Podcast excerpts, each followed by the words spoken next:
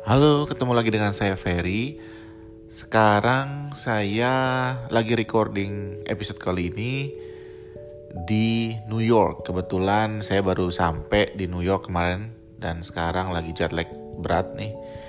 Uh, jadi bangun dari jam 2 pagi sampai sekarang belum uh, tidur lagi, susah juga. So ya udah deh kita uh, coba record episode yang baru.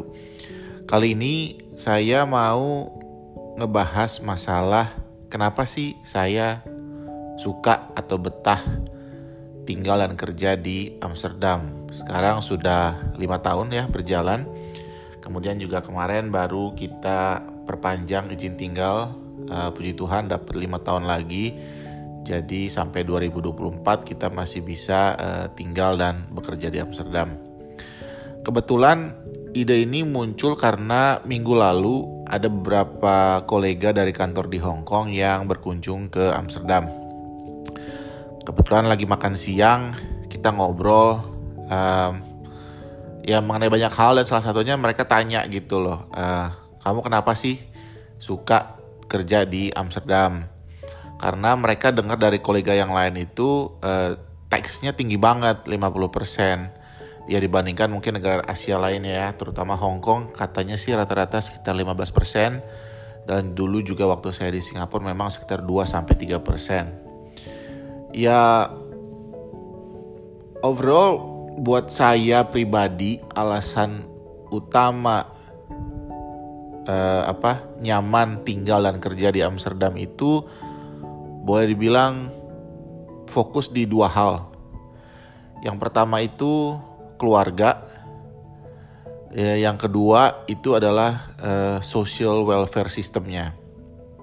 Maksudnya apa? Ya kita bahas pertama dulu uh, keluarga. Yang jelas selama saya kerja di Amsterdam udah ini company ketiga ya. Uh, boleh dibilang fleksibilitas kerja dan berbagi waktu dengan keluarga itu enak banget. Uh, bahkan hampir di semua pekerjaan itu selalu mereka bilang your family should be your priority gitu. Nah dari situ uh, buat saya yang punya apa uh, yang family uh, anak baru umur 4 dan satu itu enak banget. Misalnya kadang-kadang saya perlu apa uh, imunisasi atau ke dokter atau bahkan mungkin ya suatu hari dalam satu minggu itu pengen kerja di rumah gitu supaya punya waktu lebih banyak untuk anak dan istri itu fleksibel gitu. Nggak perlu kita sibuk-sibuk cari alasan untuk uh, pergi atau nggak ke kantor atau telat datang ke kantor atau uh, apa mau kerja dari rumah. Itu ya as long as you deliver your work in a good quality of course mereka trust bahwa kamu tuh pasti punya atau mengambil keputusan yang uh, yang tepat gitu. Uh, sejauh ini juga selain masalah fleksibilitas waktu itu uh, benar-benar apa ya perhatian dari dari perusahaan-perusahaan ini untuk untuk untuk keluarga itu sangat sangat besar.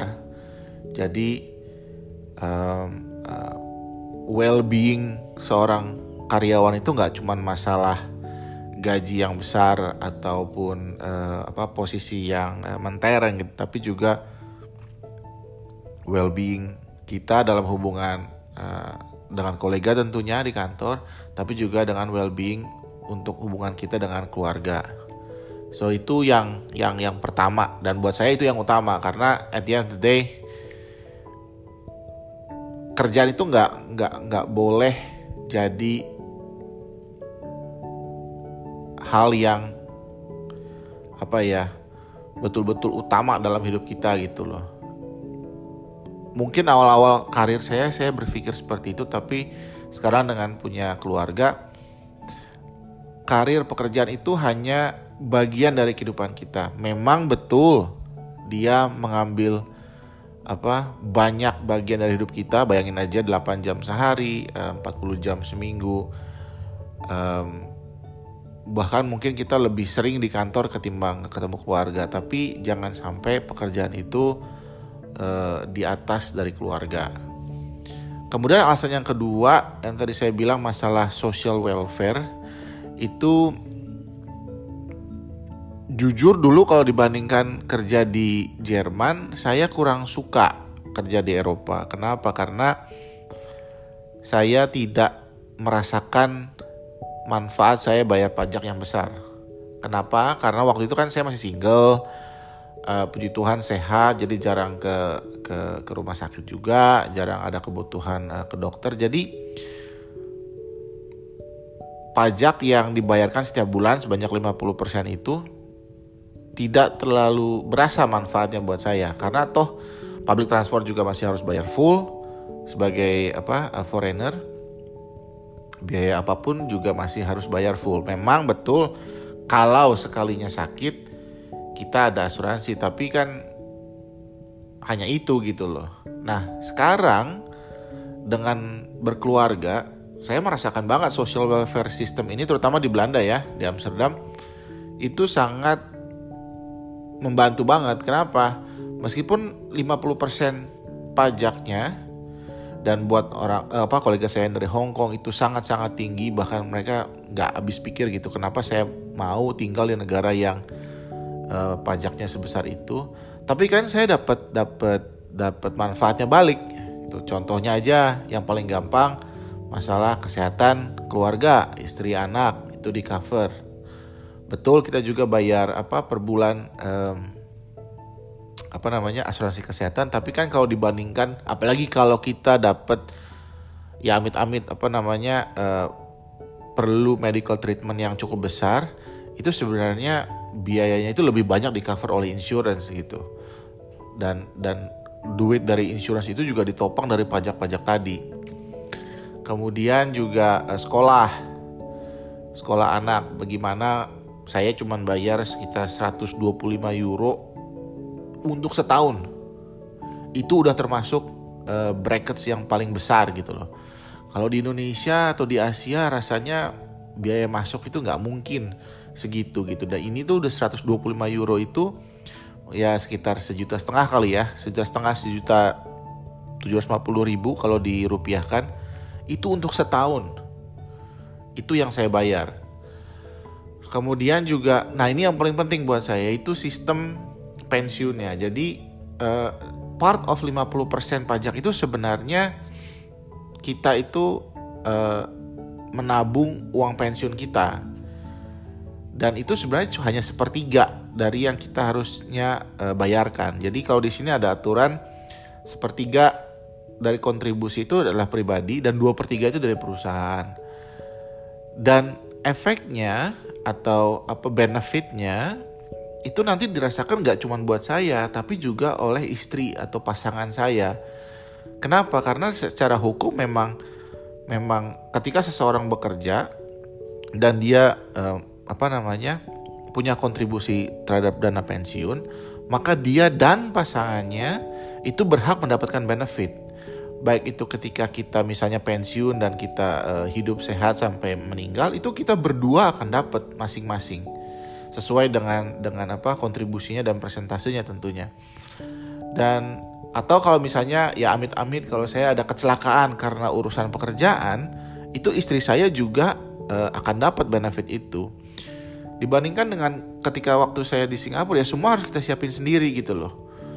Uh, kalau memang saya bekerja istri enggak seperti seperti kasus saya sekarang ya saya harus punya tabungan tambahan kasarnya untuk supaya kalau ada apa-apa dengan saya ada yang menyantuni istri dan keluarga. Nah, sementara kalau di sini itu secara tidak langsung itu sudah diatur uh, apa dari uh, law-nya. Jadi otomatis uh, pensiun, uh, insurance uh, apa namanya uh, kecelakaan ketenaga kerjaan itu part of social welfare gitu loh. Dan kalau misalnya saya nanti uh, jadi permanent residence atau mungkin ada orang yang berencana untuk uh, ganti keluarga negaraan ya on top of that juga ada misalnya kalau kita Eh, putus hubungan kerja itu ada ada apa namanya social welfare yang yang yang diberikan gitu loh ke kita setiap bulan sampai kita dapat pekerjaan baru. Jadi buat saya pribadi ketika sekarang tinggal di Amsterdam bersama keluarga dikenai pajak 50% itu tidak masalah. Ya, jadi meskipun teman-teman mungkin kaget gitu dengarnya pertama kali, wah gila 50% besar banget. Mendingan saya ya buat saya tiap negara itu ada pro and cons-nya gitu loh. Karena contohnya aja waktu saya di Singapura, betul income tax itu sangat rendah. Apalagi kalau kita uh, di sana sebagai foreigner, jadi bukan sebagai PR ataupun sebagai citizen, jadi tidak ada kewajiban kita untuk bayar CPF. Itu income tax sangat-sangat rendah. Tapi kalau kita tinggal bersama keluarga di sana, ini di luar di luar harga housing yang sangat mahal ya di Singapura itu semua harus kita bayar sendiri dan cukup mahal. Ingat banget saya waktu itu ada masalah dengan uh, apa jari jempol kanan saya. Itu a very very small uh, operation itu udah cost 2.500 Singapura dolar waktu itu. Itu belum termasuk biaya cek dan konsultasi lain-lain ya. Dan itu harus saya bayar full sendiri. Belum lagi nanti kalau misalnya anak sekolah di sana itu full payment semua. Jadi mungkin kalau dihitung-hitung akan sama aja. Tinggal masalahnya uh, di negara lain itu kita harus mikirin sendiri semuanya gimana cara apa membuat pos-pos keuangan, membuat pos pensiun, membuat pos insurance dan sebagainya. Di Amsterdam itu semua itu sudah part of the system and part of that 50% pajak gitu. Nah, jadi kurang lebih dua hal ini yang buat saya uh, betah untuk tinggal dan dan kerja di Amsterdam sejauh ini uh, keluarga dan urusan social welfare. At the end of the day kalau ada yang tanya, jadi sebenarnya bisa nggak atau atau atau gimana sih saya caranya kalau pengen kerja di Amsterdam ya at the end of the day opsi itu balik ke ke keputusan masing-masing. Kalau buat saya pribadi, kalau boleh saya putar lagi waktu, ini buat saya pribadi ya, saya nggak bilang bahwa semua harus begini. Ketika saya masih single, saya saya sangat sangat nyaman, saya sangat menghargai uh, waktu tinggal dan kerja saya di Singapura. Saya belajar banyak, but at the same time saya saving banyak as a single as a family,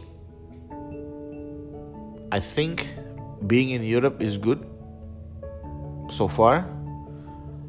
Um, dan rasanya nyaman gitu. Uh, saya mulai karir internasional saya di Jerman as a single. Kalau boleh dibilang dua tahun itu ya agak sedikit bukan penyesalan ya istilahnya mungkin kalau saya boleh memilih mungkin ketika waktu itu saya bekerja di negara lain yang yang uh, seperti Singapura atau mungkin Dubai yang kita you know, lebih lebih lebih explore uh, dan tentunya bisa saving lebih banyak.